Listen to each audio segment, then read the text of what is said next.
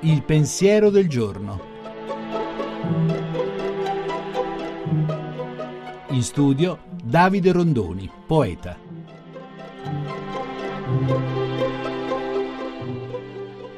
Certo ci vogliono grandi sforzi, grande decisione, grande furore quasi per fare la guerra, e grande dispendio di mezzi, grande dispendio di energia. Ma a volte penso che per fare la guerra ci vuole tanta energia, ma almeno altrettanta ce ne vuole per fare la pace, per fare la bellezza, per fare tutto quello che alla guerra si oppone. Non è vero che occorrono solo grandi sforzi per fare la guerra, occorrono almeno altrettanti, forse più grandi sforzi per fare la pace, per fare qualche cosa che non decada nello scontro e nell'odio. E questa energia da dove la prendiamo? Da dove si può prendere un'energia tanto forte come quella che si scatena per la guerra?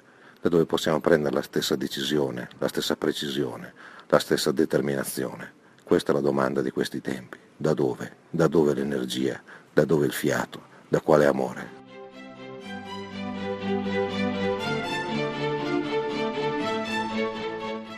La trasmissione si può riascoltare e scaricare in podcast dal sito pensierodelgiorno.rai.it.